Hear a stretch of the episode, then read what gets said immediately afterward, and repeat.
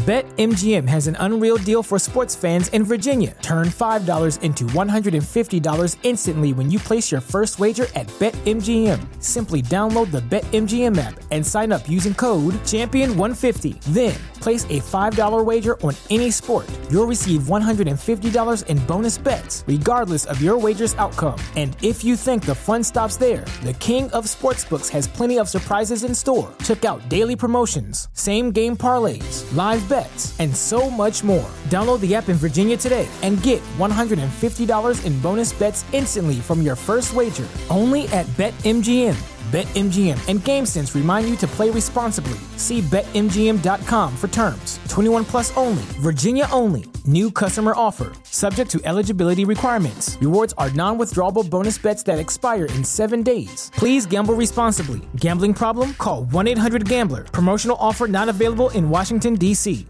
If you're a woman over 40 dealing with hot flashes, insomnia, brain fog, moodiness, or weight gain, you don't have to accept it as just another part of aging. The experts at MIDI Health know all these symptoms can be connected to the hormonal changes of menopause. And MIDI can help with safe, effective, FDA approved solutions covered by insurance. 91% of MIDI patients get relief from symptoms within just two months. Book your virtual visit today at joinmidi.com.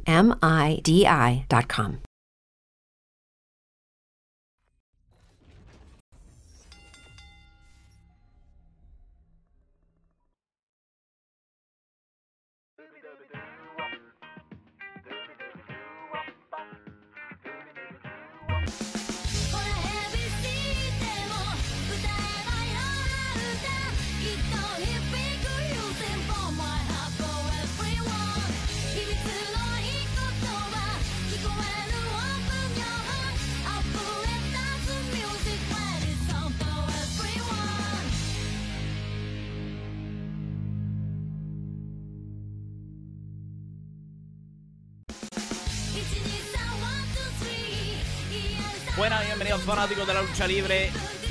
Eddie Morales aquí para la radio estelar impacto estelar.com. Me distraje porque como que la, iluminación era un poco distinta, como que damn, que, que brillosito me veo. Pero estamos aquí, estamos en vivo lunes, miércoles, viernes a las 7 pm. Esta, esta semana ya. Cero excusas. Cero excusas. Se supone que estemos en vivo todos los días. So, este.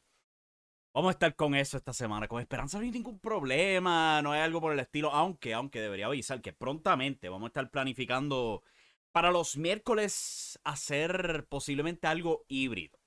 Porciones pregrabadas, a lo mejor porciones este, en vivo, pero no hay nada concreto. Eso simplemente algo literalmente en, en planeo puro con nada concreto. Pero eso se va a estar anunciando más tarde. Este, estuve presente el, el aniversario 50 de WLC. Eso va a ser.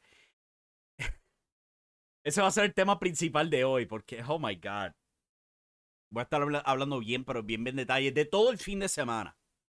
De todo el fin de semana. Este, pero por supuesto pueden visitar impactelar.com donde estamos tratando algo nuevo con los updates diarios para tratar de tener por lo menos una pieza diaria. Damn, qué calor brutal está haciendo hoy. Lo estoy sintiendo con estas luces. Oh my God. Me estoy arrepintiendo no conseguir aire acondicionado para aquí. Pero pueden visitar impactoestelar.com donde al mero mínimo pues, vamos a tener updates diarios este, con resúmenes de las noticias. Este, ya para la semana que viene con esperanza podemos volver con las reseñas de programación semanal. Aunque los shows mayormente van a estar un día tarde. Por ejemplo, Monday Night Raw, pues probablemente escribimos esa reseña ya para martes por la noche. Esté lista. NXT, pues si lo logramos ver, pues sería miércoles, Dynamite jueves y así por el estilo, porque la razón es que simplemente no puedo verlo en vivo.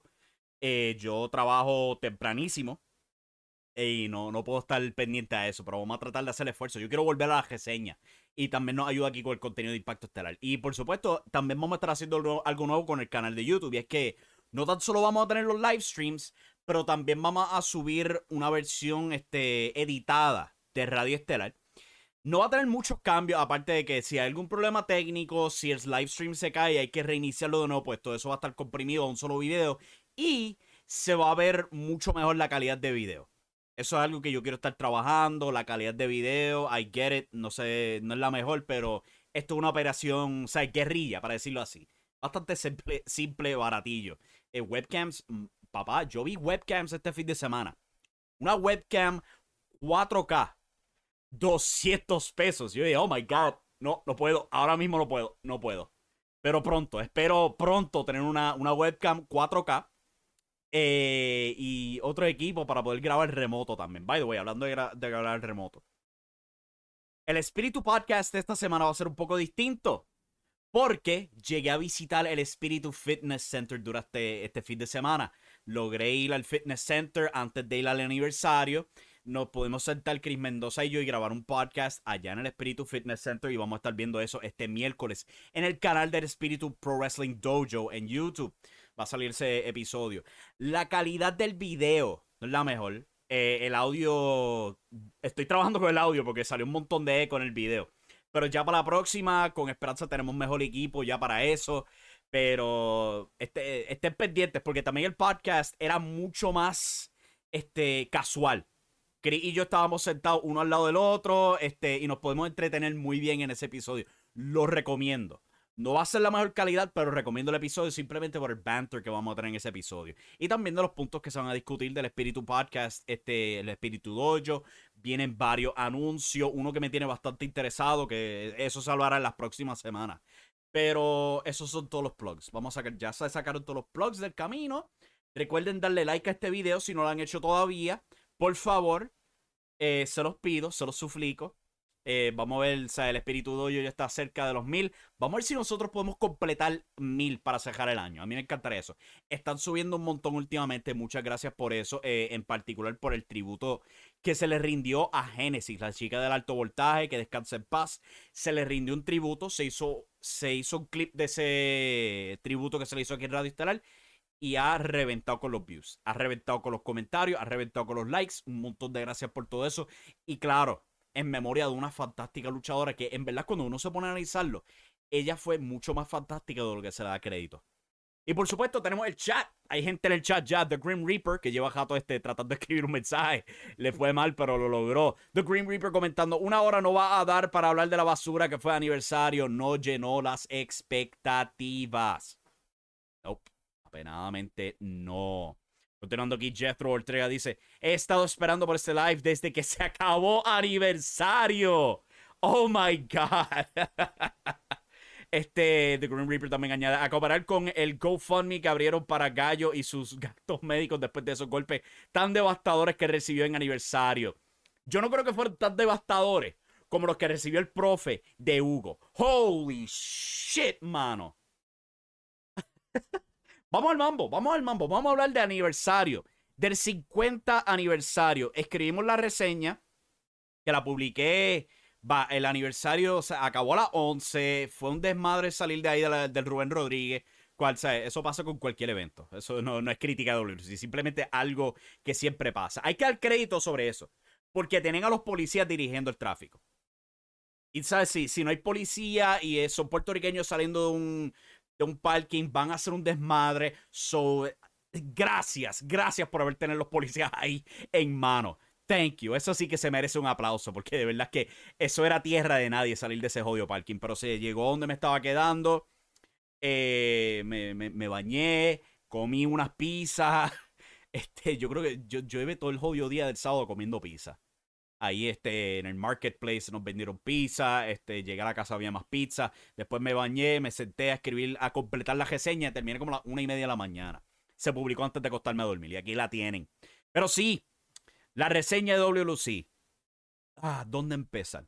Llegué un poco tarde al show, tengo que admitirlo, porque estaba ocupado, este, grabando el podcast en el Espíritu Dojo, este, nos entretuvimos hablando y todo eso, se me fue el tiempo y honestamente me divertí mucho más hablando allá que en este show, si te soy honesto. Llegamos al show, eh, cuando entro al edificio, lo primero que yo veo es este macabro traicionando a Android 787. Le da un guitajazo, rompe la guitarra sobre la cabeza y se va. O bueno, no se va, él se queda ahí parado mientras los inmortales acaban con Android 787. O sea que macabro. Yo no sé cuál fue el contexto, si había alguna historia en televisión o si esto simplemente fue tan puro tributo a Jeff Jarrett y Vince Russo como podía ser. Yo no recuerdo el contexto. Simplemente vi qué pasó. El guitarrazo, ahí estuvo parado macabro, mientras los inmortales plancharon Android. Él rindió la lucha por completo. Si había dinero por ganar por la lucha, él no le importó. Él simplemente rindió la lucha y se largó. I, don't get. No sé, no entiendo. Eh, pero vamos a ver qué diablos planean con Macabro. Bueno, ya, ya tienen un feudo en mente, supongo, por lo que vimos en, en el aniversario. Vimos la lucha de las mujeres después de largo tiempo, porque él rompió la guitarra. La guitarra estaba repleta de confeti. El cuadrilátero se llenó bien, pero bien, bien cabrón de confeti. Entonces empiezan a barrerlo y están barriendo. Y barriendo. Y barriendo. Y tú ves que en eso, este, Michael Morales y otro muchacho ahí con sombrero, yo creo que también es de lucha libre online, van con camisa y tienen un concurso con los fanáticos, regalando camisas si tú contestas preguntas de trivia. Se fueron como 15 minutos en eso. Y, y todavía el tipo bajando el cuadrilátero. Es como que, coño, ¿cuánta confeti había en esa jodida guitarra? Eventualmente tienen la segunda lucha, que fue la lucha de las mujeres. Ashley Diambois contra este, digo, este, haciendo pareja con Vanilla Valga para enfrentar la Amazona y Jaide. Jaide tuvo una, una entrada de Pokémon. Y cuando digo de Pokémon es que ella salió vestida de Pikachu. El Titantron de ella era literalmente el intro del anime. Con la canción de Gotta Catch 'em All y todo. Este Richard Rondón en Facebook, bien cómicamente, había comentado que la lucha libre estaba evolucionando ese evento. Y yo respondí que lo único que yo vi evolucionar en esa noche fue el Charmeleon de Ash cuando se convirtió en un Charizard. Eso fue lo único que yo vi evolucionar en ese show. Este, ella salió con Amazona, salieron también con unos nenes. No estoy seguro si eran las hijas de, de Amazona, no, no, no estaba muy pendiente a eso. Pero eh, fue una lucha, no estaba muy pendiente a la lucha. Estaba ocupado buscando refresco. El, yo creo que las técnicas habían ganado la lucha. Anyway, después de eso, pues tuvimos la última lucha del pre-show que fue JC Jax y Puggy contra el informante y este el señor Anthony. Cual yo te soy honesto, esa fue la mejor lucha de toda la jodida noche. La mejor lucha de toda la jodida noche. La entrada, la entrada de Puggy y JC Jax fueron tremendos. El carisma que esos dos presentaron entrando. Anthony siempre ha sido un fantástico personaje. Tremendo personaje. Es, es, es, es, fantástico, señor Anthony. Y el informante, pues todo el mundo sabe quién estaba bajo la máscara. Él siempre es un fantástico luchador.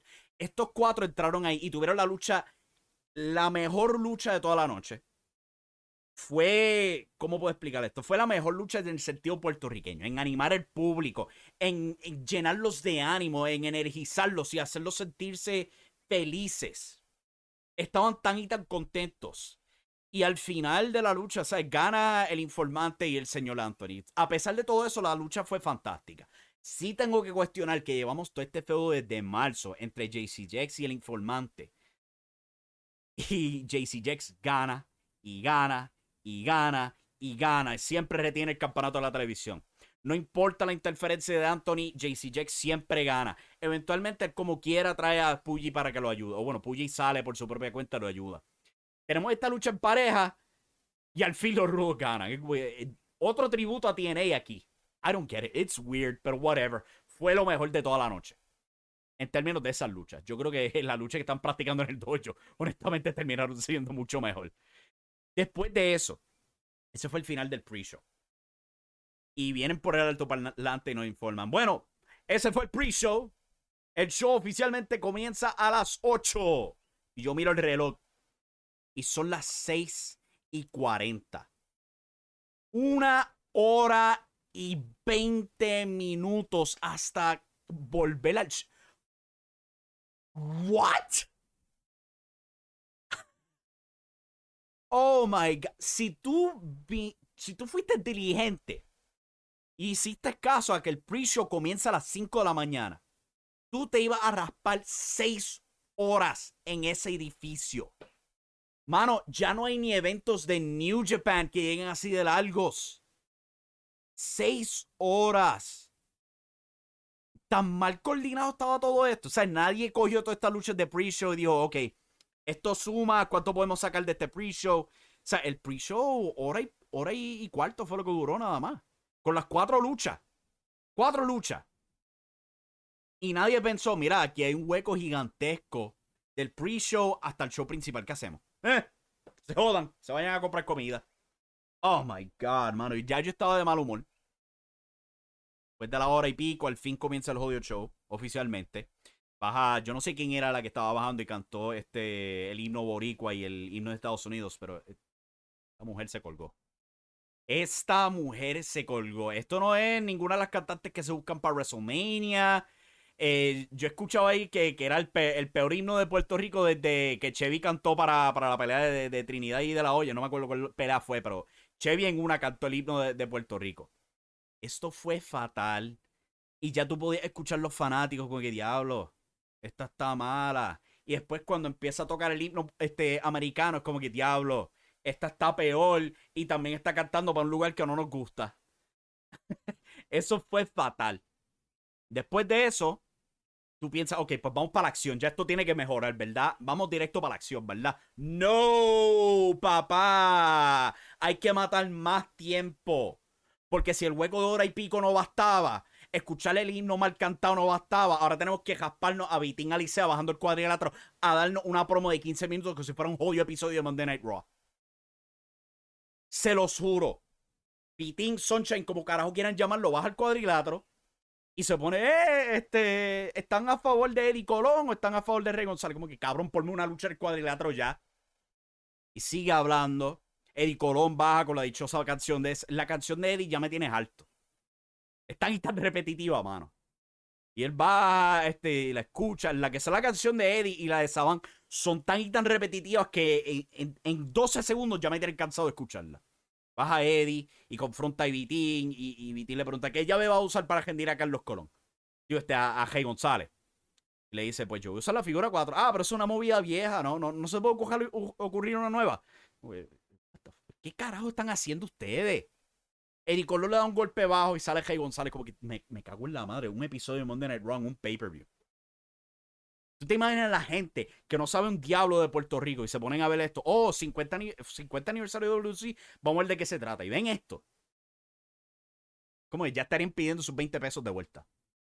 Baja Rey González, este, y espanta a Eddie Colón, y después él discute más tiempo matado con Vitín, que en Vitín le dieron un golpe bajo, estaba parado en 5 segundos. Y discuten sobre dinero. Ah, tú, tú tienes ATH móvil, y Rey González, pues por supuesto no sabe qué carajo es eso.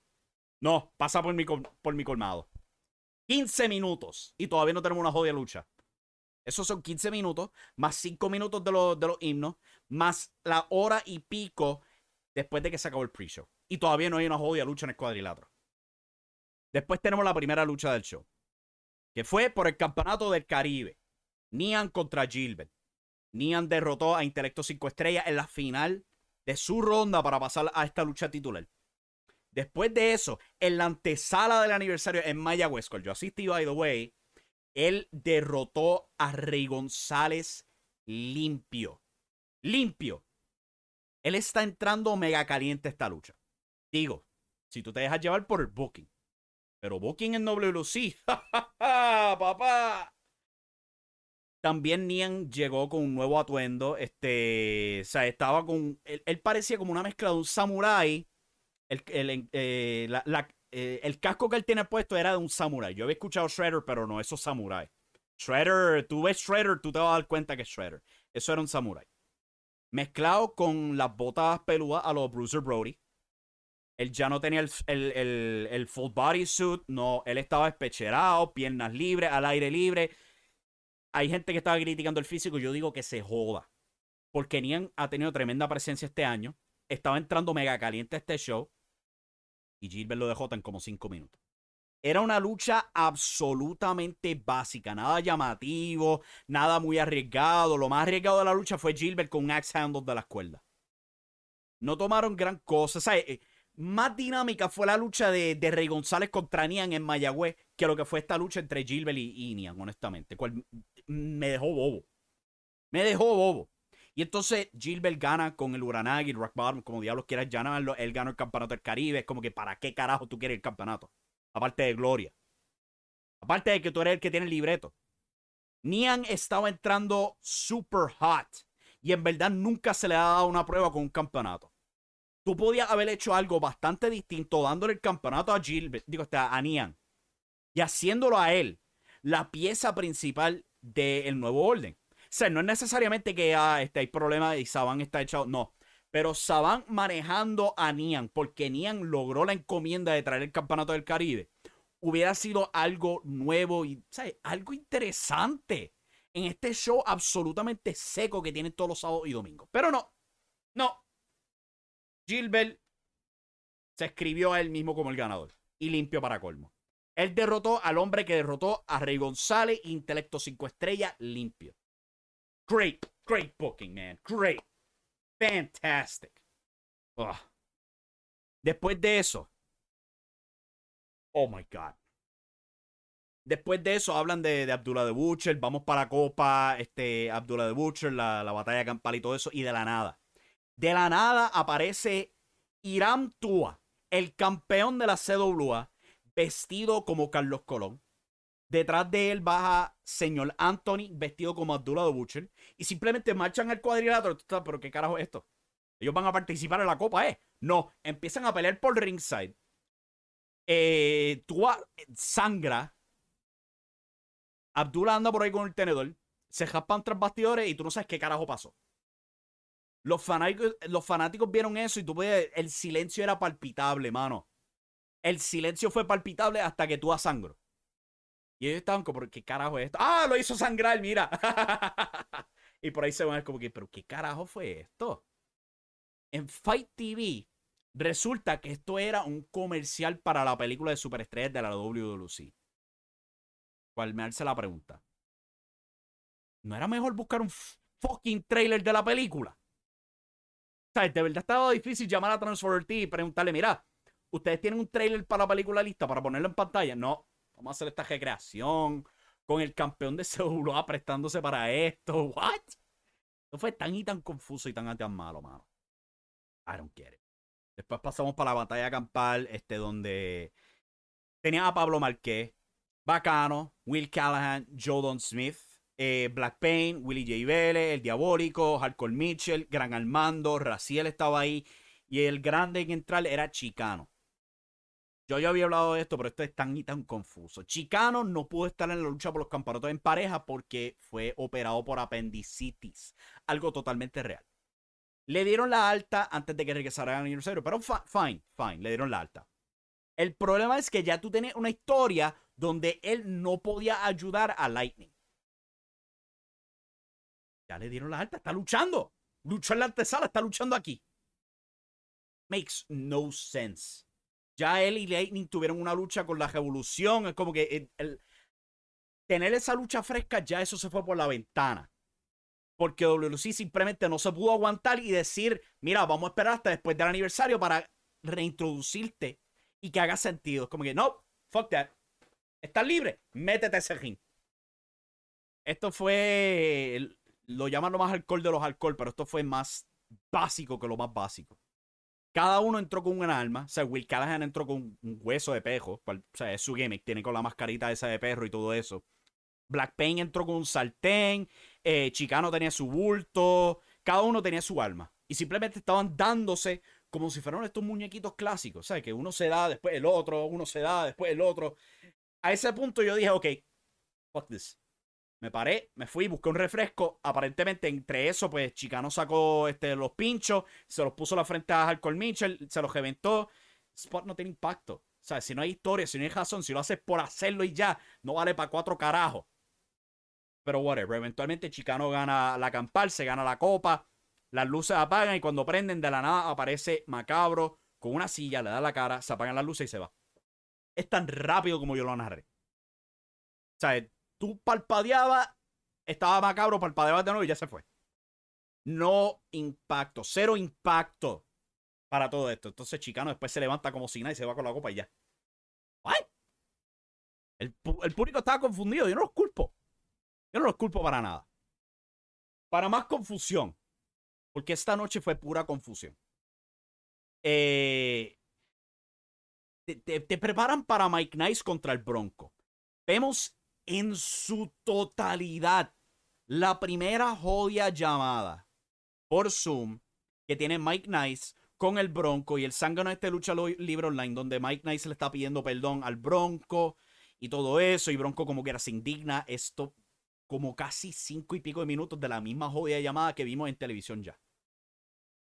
Cinco y minutos y pico de todo esto. Es como que, pero, coño, mano, nadie podía haber resumido esto, de verdad. Después de eso, vemos este, al Bronco siendo entrevistado tras bastidores por Michael Morales y él presenta a Black Rose haciendo su regreso. Ella todavía está lesionada, está recién operada de la pierna, todavía no está recuperada, pero la lograron traer para el aniversario. Qué bueno. Pero no trajeron a Abdullah de Butcher. No trajeron un montón de gente, pero la Cosa Negra la lograron traer. Por lo menos la trajeron a ella. Qué bueno que la lograron traer a pesar de la lesión. Eh, y también hay algo nostálgico. Ella fue parte del acto del Bronco en su apogeo como campeón de Puerto Rico. Ahora, si tan solo hubieran mostrado pietaje de eso, pero como ellos son tan malos protegiendo su pietaje y tienen que piratearse sus propias luchas de YouTube para ponerlas en el show, es como que, pues, no tenemos pietaje bueno, so, fuck that. So, ¿estás listo para Mike Nice contra el Bronco? Qué pena, porque esa no es la próxima lucha. Después de todo eso, de todos esos videos, de la llamada, de la entrevista, la próxima lucha es Slash Venom contra Saban con la seguridad en Ringside. Kiki Bandera se jaspó para IWA. Molesto, pues, aparentemente, pues por lo que pasó con WLC, promoviéndolo a pesar de que él estaba lesionado. Eh, WLC siendo WLC. Ustedes no se acuerdan lo que pasó con 450 que se lesionó en televisión en vivo en WWE y los contrarios como quiera trataron de, de, actuar como si, oh, él va a luchar en euforia se desgajó la pierna. ¿Cómo va a luchar? No, él va a estar en euforia, ya van a ver.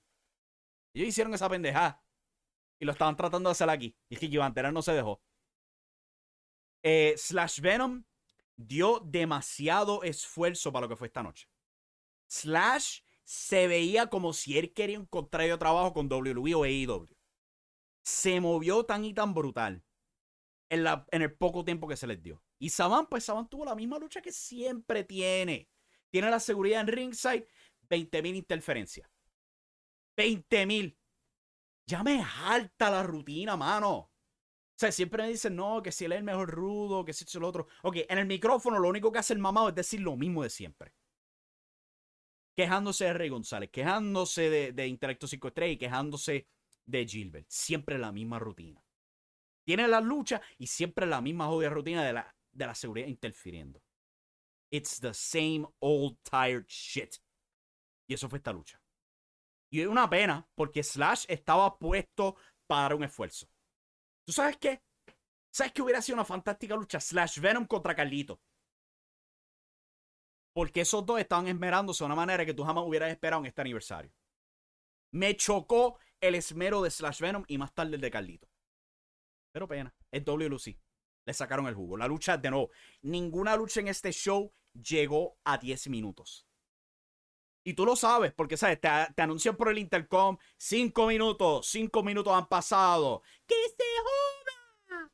Algo que siempre hacen puramente para tener el pop. Es la única razón por la que hacen esa pendeja. Para sacar algo de reacción del público. No, ninguna llegó a 10 minutos. So, después de eso, este, Saban gana la lucha, whatever. Eh, Saban empujó a Juan Manuel este, López, que está en primera fila, el, el boxeador, Juanma.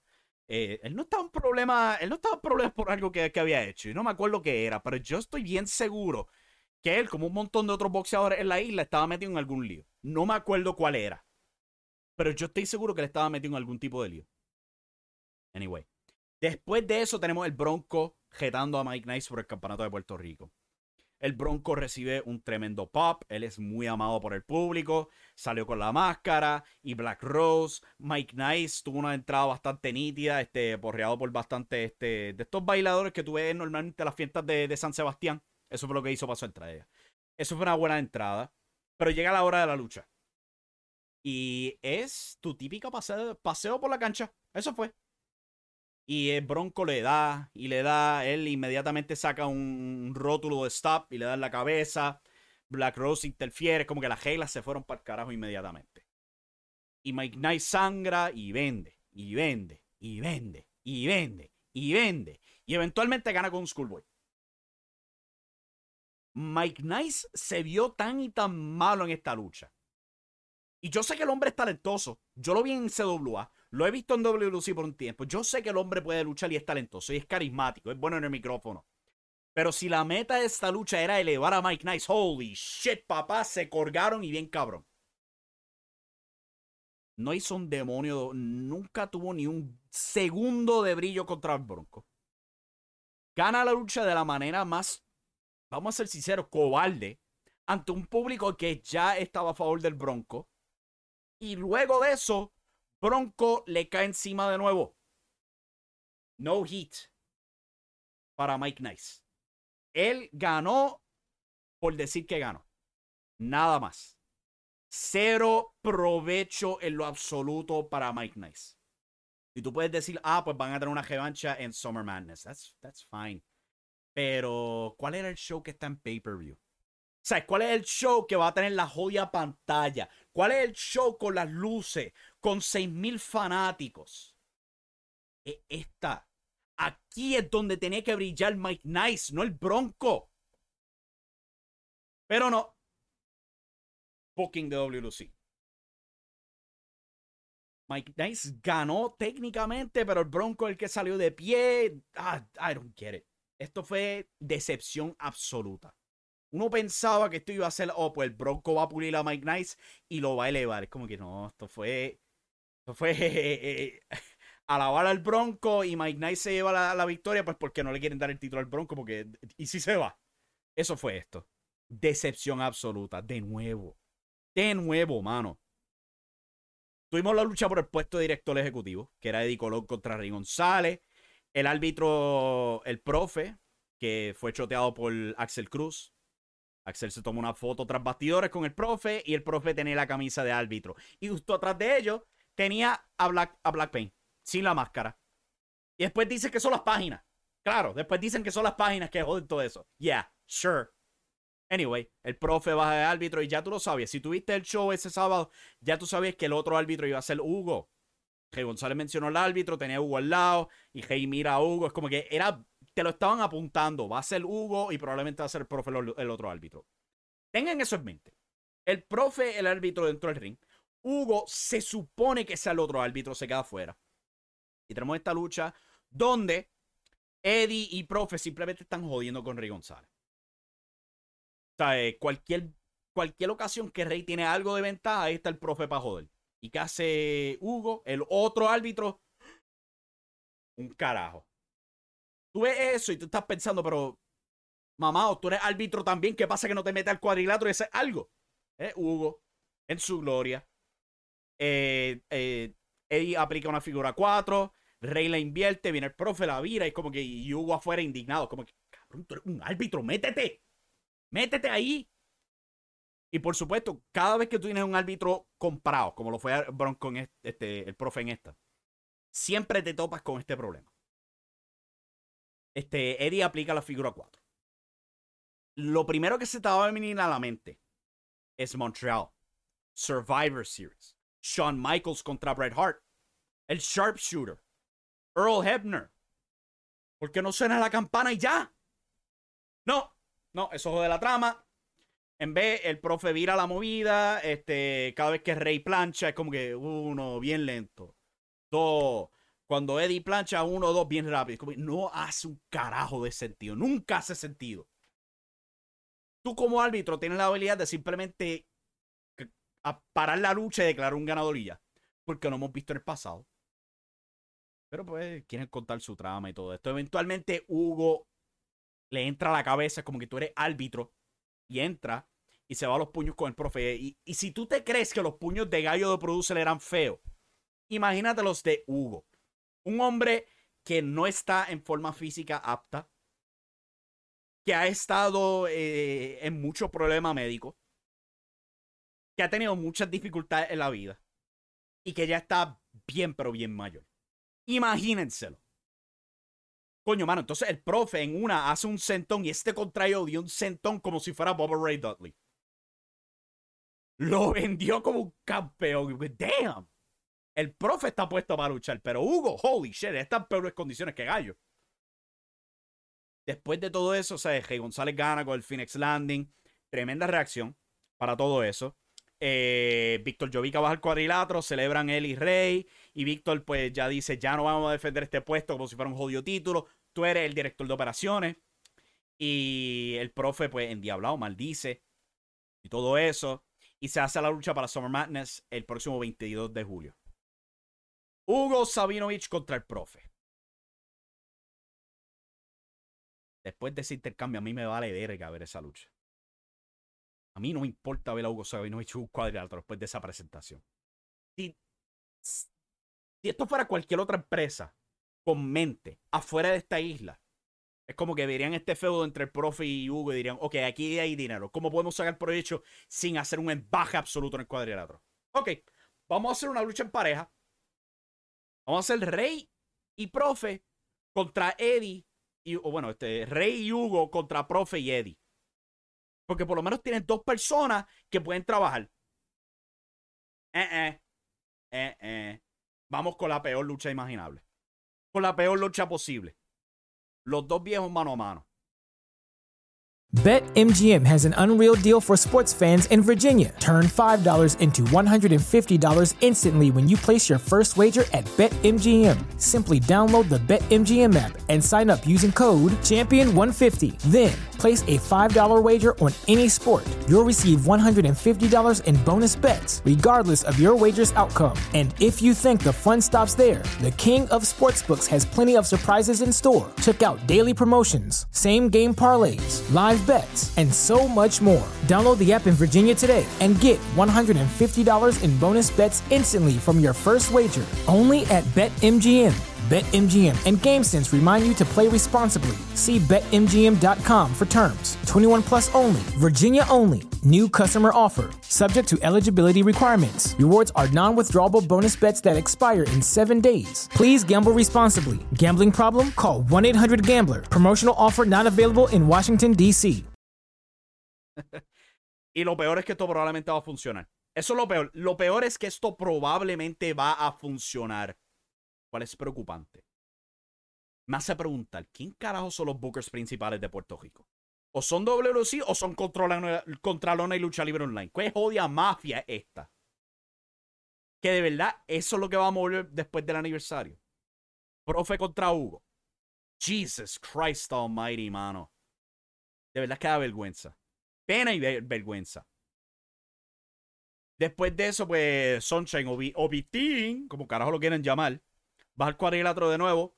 Él dice, hora de introducir unas leyendas y vamos este, a anhelarla, vamos a aplaudir para el 50 aniversario. Él simplemente dice leyendas. Creo que estaba este José Estrada Jr., estaba Huracán Castillo Jr., eh, Pablo Márquez estaba ahí. Habían otros que, yo te soy honesto, donde yo estaba no los podía ver bien, pero habían dos. Habían dos que como se veían demasiado jóvenes para llamarlos leyendas. Y me pongo a mirar, como que... Esa, esa Jaide esa Jaide, a pelijosa, está bien difícil no identificarla, pero entonces yo miro lo otro en un traje de salmón, ¿sabes? Como el que tenía Mark Henry años atrás en Raw. Y me quedo mirando, es como que. Ese, ese Brandon the Skater. ¿Sabes? Son, son tremendos luchadores, pero leyenda. ¿Cómo que yo ahí? I don't know. Fue bien raro. Nunca identificaron a nadie. Este Huracán Castillo y Estrada hablaron un poco. Y después se fueron. Después tuvimos una intermisión, una intermisión corta, gracias a Dios. 10 minutos. 10 minutos y volvemos a la acción. Para lo que fue la lucha, por lo que originalmente eran los campeonatos en pareja. La maldita revolución, Zion RT1 y Julio Jiménez defendiendo junto a Orlando el, eh, Orlando el Toledo. Orlando Toledo contra Thunder y Lightning con Pelayo Vázquez, el árbitro seleccionado. Estos dos equipos y Orlando y Pelayo habían tenido esta misma exacta lucha 20 mil veces en el 2016. ¿Viste esta? Felicidades, viste otra más. Aquí no hicieron nada nuevo. Mira, yo no culpo a Lightning o a Thunder por nada de eso. Yo no culpo a nadie, pero es el booking lo que tengo que culpar. Pero si esto era un nostalgia trip, whatever, la lucha no fue nada buena, es la misma mierda de siempre. Pelayo siempre buscando la atención con su conteo lento, como que se pone a mirar el público. ¿Habrá hecho algo malo? Pues deja contar. Si tú sospechas que algo malo pasó, deja de contar. Es. I hate spot. Spot tan estúpido, Majayo Parto. No hace un carajo de sentido. O tú viste algo no viste nada. Punto. Y si sospechas algo, deja de contar, porque te hemos visto no hacerlo. Y después tiene a Orlando Toledo, que era chacho, mano. Lo que eran esos dos en el 2017. Entre esos dos y Rey González Jr. Chacho, ellos. ah, toda la atención para eso. Para esos dos nada más. Ellos parecían los estelares de WLC para el 2017. Me acuerdo yo de eso. Esos tiempos. Esos sí que eran tiempos oscuros. Eso sí que eran tiempos oscuros. Y nos hacen revivir eso de nuevo. Oh my God. Anunciaron que la lucha era, no era titular, so era bastante obvio cuál iba a ser el resultado. Thunder y Lightning ganan la lucha. Ahora, yo puedo haber criticado el booking, la lucha y todo eso, pero Thunder quitándose la máscara y despidiéndose del público, igual que en Mayagüez, fue fantástico momento. Porque yo puedo decir, uno puede decir todo lo que quieran, pero Thunder y Lightning sin duda alguna sí son el mejor equipo que haya ha visto la isla de Puerto Rico, sin duda alguna. El trayecto de ellos, los logros de ellos dos, los feudos, el dinero que han recaudado como top draw, sea para IWA o para WLC o donde sea que diablos hayan estado, hasta en WL. ¿Sabes? No cabe duda. No cabe duda el éxito de Thunder y Lightning. So ver a, a Thunder dar esa despedida. Uno no sabe si él va a poder volver en algún punto en su vida, más tarde. O sea, se sospechaba que no iba a volver para el aniversario, pero lo logró hacerlo. Y él tener esa oportunidad de despedirse frente a un público tan grande como fue ese, fue mágico.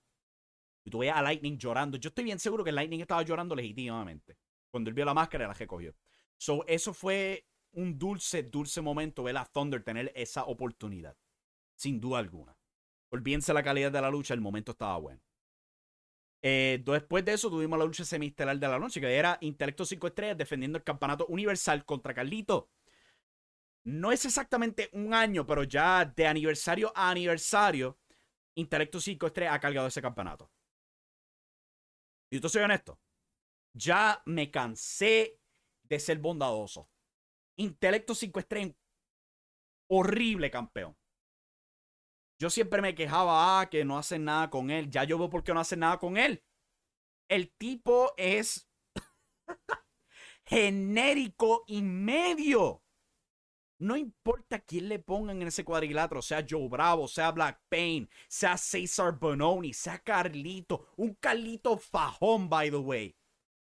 Alguien que demostró en esta lucha que estaba puesto para darle una buena lucha, pero su oponente, en cosa loca, su oponente no podía hubo un punto en la lucha que Intelecto agaja a Carlito para un Irish Whip. Algo extremadamente básico. Tú agajas al oponente y lo tiras para el otro lado. Intelecto se le soltó Carlito. ¿Tú sabes qué es eso? Agajar a alguien sin querer los, ir y Carlito se queda ahí como que, ¿qué pasó? Lo agaja de nuevo y lo manda. Wow, mano. Wow. Vamos a hablar de la entrada. ¿Sabes? Carlito tiene su entrada simple, básica. ¿sabes? Suena la canción de WWE. Todo el mundo la conoce. La reacción fue fantástica. Fine. Viene la entrada de Intelecto 5 Estrellas. Y aquí es donde tú ves cuán de genérico puede ser Intelecto 5 Estrellas. Suena esta música rara. Se apagan las luces. Y tú ves, fuera de broma, un Stormtrooper de los de Star Wars un Stormtrooper en zancos, cubierto de casco a pie con luces de computadora. RGB lights. Son como las que yo tengo aquí. A prenderlas aquí, a prender, prende, prende. Ahí prendieron. Y cambian de color y todo eso. Y va y, da una marcha bien, pero bien, bien lenta alrededor del cuadrilátero. Y tú te quedas mirando, ok. Ese intelecto. Ese intelecto marchando alrededor del cuadrilátero. ¿sabes? Después de que le da la vuelta completa a ringside, agaja un bastón y dispara confeti. Después se para en ringside. Y después suena la música esa genérica de, de, intelecto. Cinco estrellas. Y sale intelecto, ¿sabes? Con un atuendo parecido al de Supermédico. Eso estaba bueno, ¿sabes? El 50 aniversario. Pero entonces en su mano tiene un escudo de Captain America pintado en blanco. Esto es diablos, mano ya tú tienes un Stormtrooper aquí, porque cuando tú ves este, la parte de atrás, tú te puedes dar cuenta, eso es un jodido Stormtrooper. Después él sale con ese casco y con ese, ese escudo, como que, oh my god. Es el Shockmaster. Lo único que le falta es que se caiga. Es el jodido Shockmaster. Un escudo de Captain America pintado de blanco. What? Y lo- el colmo es que el escudo era importante para la lucha. Ellos tienen la lucha, es absolutamente genérica. Carlito está tratando. Esa es la cosa, Carlito está tratando. Si tú ves esta lucha, tú puedes ver que Carlito se está bajando. Intelecto simplemente no puede. Llega un punto a la lucha donde el árbitro Pelayo Vázquez es noqueado. Carlito con una, una manzana, pero ya Intelecto está tirándose el piso antes de que Carlito se vire. Y Carlito como que se tiene que quedar mirándolo. Intelecto se para y le escupe la manzana y sin querer le da a Pelayo. En eso, pues Intelecto coge el escudo. Se queda mirando el escudo. Lo deja caer. Agaja a Carlito y le un full Nestor Slam encima del escudo. Para la victoria y retener el campeonato. Y el público odió eso. Y yo no los puedo culpar. Porque no tan solo era una mala lucha. Era un horrible final. Y alguien que el público ya no tolera, ganó. Yo sé que Intelecto siempre está jugándole a los niños que lo apoyen y los niños, pues cuando él hace su entrada, los niños son rápidos en pararse al lado de él a pedir autógrafo o pedir fotos. I get it. Pero holy shit, los adultos lo odian y lo están odiando más y más. En Mayagüez lo estaban abuchando. Lo abucharon aquí en el aniversario. Lo van a seguir abuchando más. ¿Ok? Porque este es el público más grande y esa es la presentación horrible que dio. Jesus Christ. Esto fue malo y se puso peor. Después de eso, fue la lucha estelar de la noche. Gallo the Producer contra Chiqui Star. Se veía de lejos que esto iba a ser mala lucha y tú podías pensar, ok, pues puedes hacer cosas para remediarlo, o sea, tener interferencia, a lo mejor tiene a Pelayo Vázquez haciendo su jodida rutina de llamar la atención, o sea, hay maneras de distraer. No, vamos a tener a Gallo y a Chiqui Star básicamente boxeando y boxeando malo. Porque estos dos están tirando puños. Los de Gallo eran horribles. Los de Chiqui también. Eh, hubo un punto de la lucha donde Gallo tumba a y él hace este codazo. O sea, estilo The Rock. O sea, cuando The Rock hace el People's Elbow, se quita la codera, la tira al público, llama la atención, corre las cuerdas, es teatral. Gallo para y el contrario hace como un jodido gallo literal. Y pega a jascar el piso y a aletear. Y da un codazo. Uno, dos, tres. La música suena y tú te quedas como que, oh shit, de verdad, Gallo ganó limpio. No, ese no era el final. Ese no era el final. Chiqui Star no levantó el hombro a tiempo. Oh my god. Oh my god. Y después de eso tuvieron que parar la lucha y seguir la lucha como si nada. Yo no me percaté de eso en vivo porque yo no entendía qué carajo estaba pasando. Yo pensaba que yo estaba viendo a Saban ese tiempo, le estaba peleando con Juan Malope en el público. Yo pensaba, ok, pues ellos interfirieron, el árbitro paró de contar porque los vio. No, un batch absoluto. Chiqui no levantó el hombro a tiempo. Y siguieron como si eventualmente Chiquistal gana la lucha. Pero es, oh my god, si tú pensabas que esto iba a ser mala lucha, fue peor de lo que se imaginaban. Jesus Christ, esta fue la lucha estelar del 50 aniversario de WWC. Esta fue la celebración de la lucha libre puertorriqueña. Este fue el evento que le siguió a Backlash. Esto fue. Esto fue bien malo. Y yo escuchaba por todo el año toda la gente con el hype. No, que WC se va a sacar la, la- se va a sacar algo grande de la manga. Van a botar la bola. Van a dar un home run. This was shit. Este show, lo único bueno de este show eran las luces y la entrada y la presentación. Aparte de eso, las luchas eran horribles. El creativo era fatal. Las luchas estelares eran un fracaso en representar la isla de Puerto Rico. Esto fue una defraudación. Esto fue una decepción. Hay gente que están dándole al hype, pues porque no cabe decirlo, todavía hay gente en el bolsillo. Pero ténganlo, o sea, uno ve la. Dame enseñarle algo. Yo tengo aquí un video. Yo creo que vean este video. Vamos a ponerlo en pantalla. Si están viendo esto en audio, yo lo explicaré. Esto era del pre-show. Esta, esta es la asistencia que estaba en el pre-show. Para que vean. Oh, eso supone que lo vean. Esa es la asistencia para WLC durante el pre-show. Ahí pueden ver que hay un montón de secciones vacías. Se llenaron más. Hay que ser se llenaron bastantes más. Para este tiempo tú podías ver como 3.800 fanáticos. Llegó a llenarse a un poco más de la mitad. El Rubén Rodríguez aguanta 12.000 fanáticos. Eh, elimina un poco del área detrás de la entrada y todo eso. Y, ¿sabes? Yo te diría que hubiera un saludable 6.000 o más fanáticos. Pero el que te diga a ti que habían 10.000 fanáticos está metiéndote cabras. Ahí no habían ningunos 10.000 fanáticos. Si quieres argumentar 7.000, 8.000, that's fine. Pero el que te diga a ti que esto fue un lleno total, que habían 10.000 fanáticos, te está metiendo mierda. ¿Ok? Tú no puedes tener 10.000 fanáticos en una cancha de 12.000 fanáticos con varias, varias secciones vacías. Porque toda esa sección detrás del, de la pantalla toda la noche estuvo vacía. La sección, este, había otra de las secciones que la parte de arriba estaba mayormente vacía. Y esto no es criticar a WLC, porque fue la mejor asistencia en décadas para WLC. Es un éxito taquillero. Pero sí es cantársela a la gente que tomó fotos con esas secciones oscuras donde tú no podías verlas para darte la impresión a ti que estaban llenos total. That's bullshit. That's bullshit.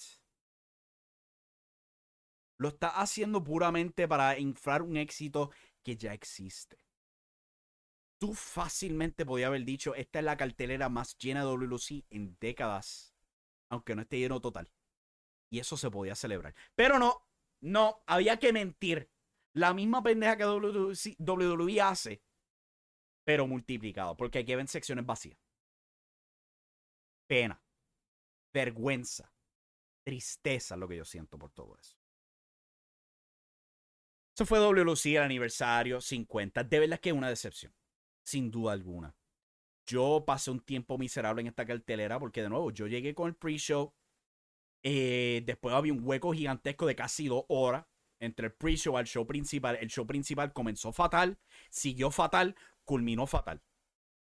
Yo estuve ahí seis horas. Subí de Sabana Grande para San Juan a quedarme allá. Yo te soy honesto, yo hubiera pasado mejor tiempo en el sofá con mi familia, viendo televisión y comiendo pizza que en el aniversario. Triste. Triste. Yo he pasado mejor tiempo en otras carteleras de WLC. Las carteleras que tuvieron en Guayanilla, las tres carteleras que tuvieron en Guayanilla, las dos que tuvieron en Mayagüez, yo pasé mejor tiempo en todas esas carteleras. Me disfruté más las luchas.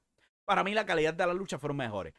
Rey González contra Nian en Mayagüez, hace par de semanas atrás, fue mejor que todas las luchas en aniversario. Eso es de locos. Una pena.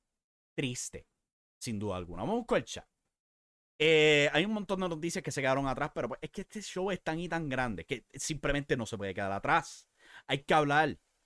Me gustaría saber cuál es el número en Fight TV. Yo estoy curioso de eso. Yo no sé si pueda conseguirlo. Voy a tratar de preguntar por ahí. Yo no sé si alguien me conteste. Pero yo estoy bien curioso. Mira, si el show es un éxito en Fight TV, al carajo. Eso es bueno para WLC y se pueden repetirlo para Summer Madness, mejor todavía. En ese punto de vista que se joda el booking, si hay dinero, es como que vamos con el dinero. Y yo honestamente prefiero ver shows por Fight TV que son completos a la abominación que son los shows de sábado y domingo de WLC.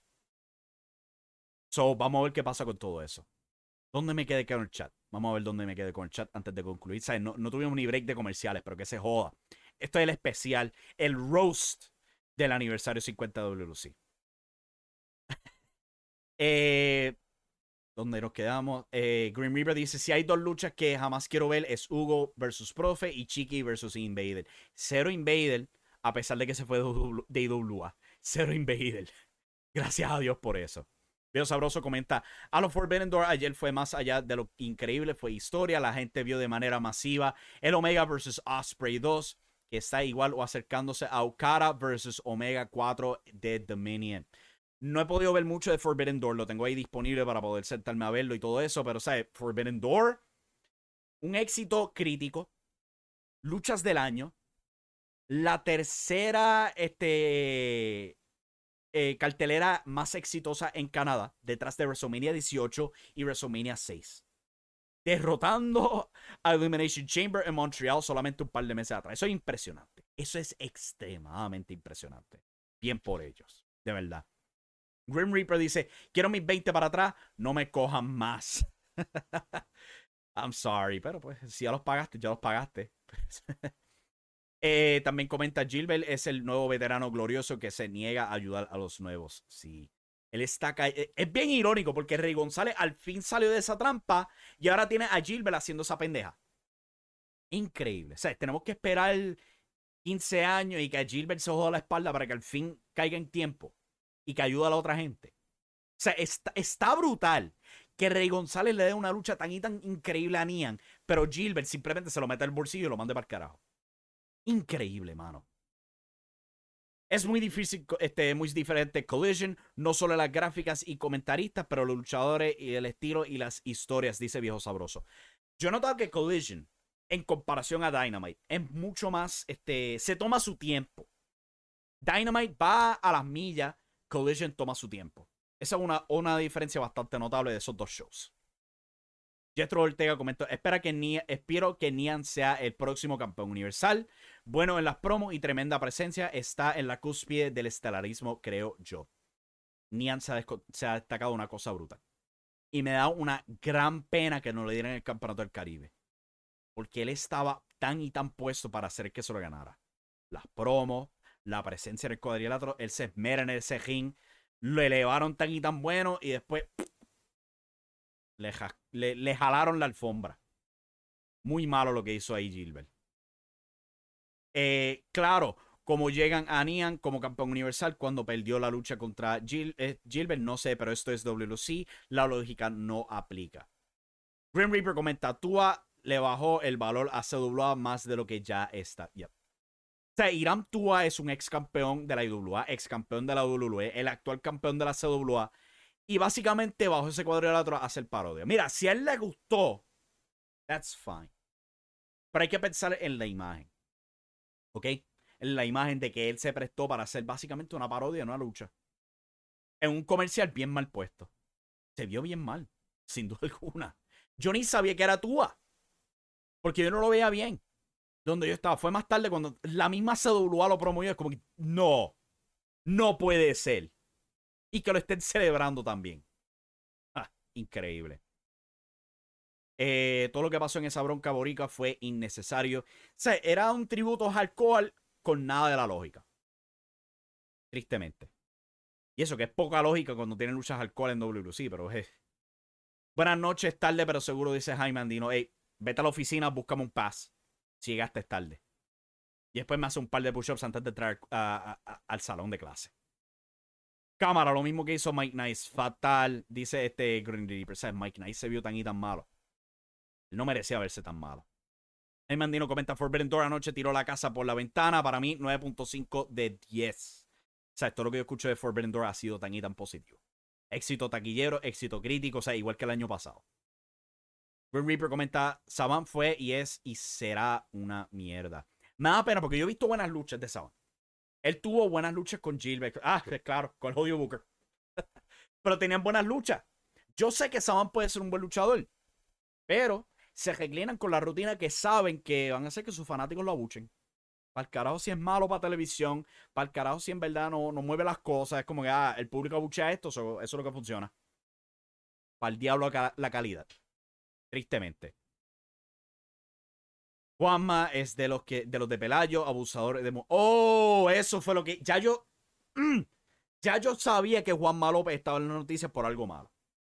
De una mujer. There we go. Ahora cae en tiempo. El árbitro ruto es uno de los gimmicks más estúpidos e ilógicos en la lucha libre, dice Jethro Ortega. Y yo creo que yo le tengo más odio de lo normal porque yo veía por años al hijo de tirante en AAA siempre en AAA tenía esta larga hacha de luchas buenas y después veía una lucha con el hijo del tirante. Como que se jodió la lucha porque hay que hacerle caso al mamalón del hijo de tirante. Y yo le cogí un odio al gimmick del, del árbitro. Del árbitro destacado. Lo, odio. Yo odio ese gimmick. Es tan y tan malo. Ah. Grim Reaper comenta, ¿dónde estaban los Invaders, Sabio Vega, Rico Suárez? Pues Invaders estaba en Fajardo. Se les cocota la cartelera. Duh.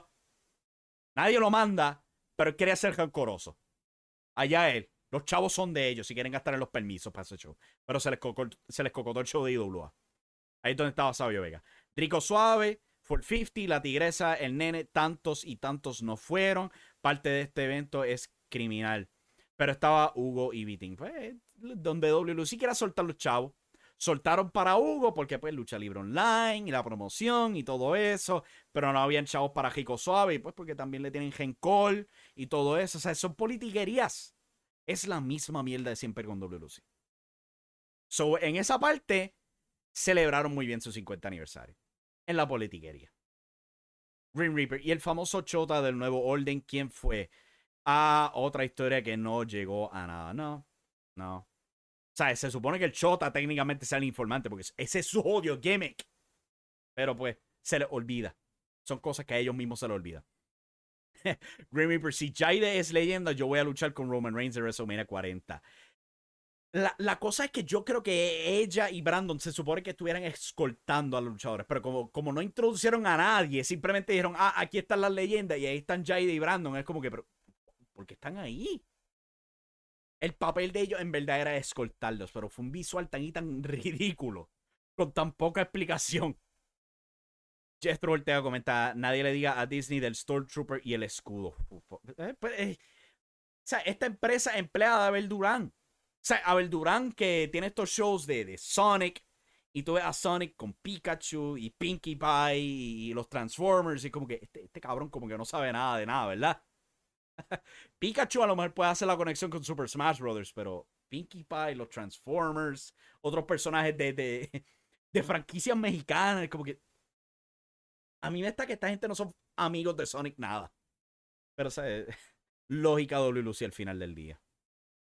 Eh, Jethro comenta, pienso que, fue muy generoso tu rating, Gallo y Chique estuvo en las negativas estrellas. Sí, pero pues, ¿sabes? yo no doy estrellas negativas. Como que se supone que a lo mejor yo había puesto rating, un emoji de mierda de 10. Eso hubiera sido más, más apto, creo que yo, pero yo no puedo poner emojis ahí en, en esa parte de, de, de la reseña, no me deja. Jethro comenta, lo que me es interesante es que tantos de los medios defendieron buquear a Chiqui Gallo y ninguno de ellos dijo nada de lo malo que fue la impresión y dejó para el fanático. Interesante. No, no, no es nada interesante, que lo tienen en los bolsillos. Claro, le ofrecieron puesto, mira, quiere estar en Ringside, mira, quiere estar tras bastidores, promueve lo nuestro, mira, te damos este nuestro luchador para que lo entreviste. Eso fue lo que pasó. Pero pues, y hay otras páginas, yo no soy el único. Hay otras páginas que se mantuvieron honestos y no le dieron esa oportunidad. Cosa loca. Es más, no tan solo no le dieron esas oportunidades, pero cuando algunas de estas personas que sí tienen esa oportunidad en WLC interactuaban con uno del bando nuestro, no, no, moja eso de tu página, deja de hablar con él. Eso pasó. Eso pasó. Eso pasó. Se creen que uno no se da cuenta, pero sí, yo me di cuenta. Y yo no tengo nada en contra de las páginas. Tengo que decir eso. O sea, a beneficio de ellos, alto viewership, beneficio para ellos, más exposición, whatever. Pero, o sea, hay que cantar las cosas como son. Se nota. Yo solamente espero que puedan sacarle el provecho que ellos de verdad se merecen por todo eso. Que tengan viewership alto, que puedan monetizar sus canales, que saquen provecho de esta entrevista y todo eso, y que sean experiencias que puedan ayudarlos a mejorar. Pero también hay que reconocer que fueron comprados al final del día. Vamos a ver qué pasa después de todo esto, después del aniversario. El 50 aniversario igualito a Forbidden Door 2, dice Viejo Sabros. Chacho, idéntico. Idéntico, chacho. A mí me encantó ese tributo que Gallo de Producer tuvo hacia Kazuchika Okada cuando hizo la pose del Rainmaker. Era idéntico, chacho, mano. O sea, yo pagué doble para el show. Yo pagué doble para los dos pay-per-views. Qué bruto yo.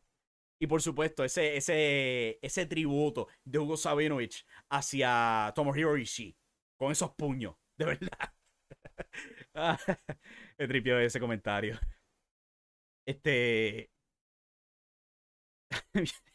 Forbidden Door 2 fue el show, dice Jaime Andino. Era sarcasmo, papá, era sarcasmo.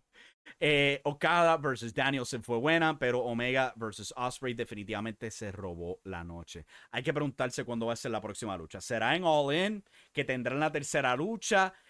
¿O será en el Tokyo Dome? Tú puedes tener cuatro, honestamente. Tú puedes tener la tercera en All In, darle esa victoria a Will Osprey en su o a lo mejor Kenny Omega ahora gana, porque o sea, si Osprey ganó en Canadá, es posible ahora que Kenny Omega gane en Londres y tenga una cuarta en el Tokyo Dome donde acabe la jiña. Es bien posible. Pero, chacho, este, estas luchas de Osprey y Omega han sido tan buenas como todo el mundo esperaba. Pero, ya no hemos ido overtime. Ya empezó Monday Night Raw. Y yo no cogí break. Tengo la garganta jodida. La tengo jodida. Un montón de gracias por sintonizar. Espero, pues, mira. Si a ti no te gusta que yo hable malo de WC, es como que ya yo me cansé de ser buena gente. ¿Ok? Yo me tuve que raspar las seis horas de ese jodido show. Y me defraudó absolutamente. De nuevo, más me disfruté el show de Mayagüez. Más me disfruté los de Guayanilla. Mejores luchas bien esos shows. No es decir que WLC no puede. Pero si esos shows fueron mejores que este show, donde tú tenías las luces, donde tú tenías la presentación, donde tú tenías la gente viniendo de allá afuera, y esto fue lo que tú me diste, cero simpatía. Ya me cansé de la simpatía. ¿Ok? Ustedes llevan 50 años y esto es lo mejor que me pueden dar. Y yo sé que parte de eso es porque simplemente a la gerencia le vale madre. No le importa. Lo hacen pues por obligación. Pero ya se cansó. No more Mr. Nice Guy. Si se van a quedar a los comentarios de que yo soy un hater de WC, I don't care. I don't care anymore. ¿Ok? Hay que ser realista. El que me diga a mí que estas luchas del aniversario fueran buenas, tú no eres fanático. Tú lo que tienes es Stockholm Syndrome y WC agajo. A toda esa gente que dice, no, que si los que critican que se vayan para afuera, no. Tú lo que eres un nostálgico que quiere pretender que son los 80 de nuevo. Porque esto no fue bueno bajo ningún concepto. Simple y llanamente. If you don't like it, desconéctate. Fin de cuenta. Grim Reaper comenta, la IWA tienen una buena oportunidad en sus próximas carteleras de tirar buenos shows y sacar el mal sabor del aniversario. El problema con eso es que IWA tiene la muy, pero muy, muy mala costumbre de simplemente tirar todo contra la pared y rogar que algo pegue. ¿No me creen? Solo miren a Nietzsche. Nietzsche debió haber ganado la primera lucha que tuvo con Romeo Quevedo. No la ganó. El público ya estaba cansado. O sea que tienen su próxima cartelera y sin promoción alguna, Nietzsche es puesto a la lucha estelar y gana el campeonato. Con una asistencia baja. Después tienen este show de seguimiento contra el aniversario para que tengan menos fanaticada. Ellos están haciendo todo lo contrario de lo que, deberían estar haciendo. Y WA tiene que sentarse y pensar cuál es nuestro plan. Necesitamos historias, necesitamos personajes, necesitamos dirección, necesitamos identidad, necesitamos destacarnos aparte de WLC. En vez, buquean con rencor contra WLC y tratando todo para ver qué carajo pega y no está funcionando como funcionó el año pasado. El año pasado funcionó lo del Invader, este año no funcionó para nada y el Invader se jaspó. Maltrecharon lo de, lo del Nietzsche, han maltrechado un montón de otras decisiones de booking. Y si continúan así, se van a quedar tan atrás como WC. El público les está bajando y no lo, no lo van a recuperar porque el booking ha llegado al punto que el público como que, ah, esto no hace sentido y ya se van. La magia esa del catchphrase de ellos, de nada de lo que parece, ya no les vale madre. Porque tiran todo contra la pared. Todo. Las luchas buenas las joden con malas decisiones. Las historias buenas las joden con curvas innecesarias. Tristemente. Julio 1 en Junco y Julio 15 en La Pepín es lo próximo de IWA. Yep. Ya van a hacer su regreso para la Pepín. O la Pepín debería ser el show grande de ellos. Debería ser el show grande de ellos. Ellos tienen que sentarse y planear algo bueno. O sea, no es traer estrellas de allá afuera, que se no, una historia buena. El problema es que la historia buena que tenían con Nietzsche, cuando él habló de su padre, ya la jodieron. Porque no ganó esa lucha. Y después la otra, cuando el fin gana el, título, lo gana de sorpresa. Y no hay nada. Ya ganó el título. ¿Qué carajo va a hacer? ¿Quitárselo y dárselo de nuevo? Ya hicieron eso con John Hawkins. Y ahora John Hawkins no vale para tres carajos. Porque en un año tuvo cuatro reinados. Y ninguno duraba. Tienen que pararse y pensar en el creativo primero. Porque lo está afectando severamente. Y ellos tienen una oportunidad durada. Y la están dejando pasar. Juan González comenta, Juan, espero que estés bien. Eh, pagué el aniversario y definitivamente no hay excusa por la mediocridad que se dio el pasado sábado. Cero excusas. Punto. Avi, un abrazo gigante, brother. Y a todos acá, tarde pero seguro. Gracias por sintonizar. El overrun va tarde aquí. Ya tengo que concluir, mano. Tengo que concluir. Muchas gracias a todos por sintonizar. Denle like al video antes de irse. Por favor. Se me está yendo la voz ya. Estoy pareciendo ya a Ricky Banderas. No pude ir al aniversario, tenía una varilla en mi muñeca, pero me dieron el boleto y decidí irme a IWA en vez. A saludar a mi pana, Cobra. Me está jodiendo la garganta haciendo esa voz. Anyway. me mató. Me mató el aniversario. Me mató. Jesus Christ. Muchas gracias por sintonizar. Nos vemos el miércoles, mi gente. Se me cuidan. Oh, Lord. y recuerden que la acción está en la lucha libre. BetMGM has an unreal deal for sports fans in Virginia. Turn $5 into $150 instantly when you place your first wager at BetMGM. Simply download the BetMGM app and sign up using code Champion150. Then, place a $5 wager on any sport. You'll receive $150 in bonus bets, regardless of your wager's outcome. And if you think the fun stops there, the King of Sportsbooks has plenty of surprises in store. Check out daily promotions, same game parlays, bets, and so much more. Download the app in Virginia today and get $150 in bonus bets instantly from your first wager only at BetMGM.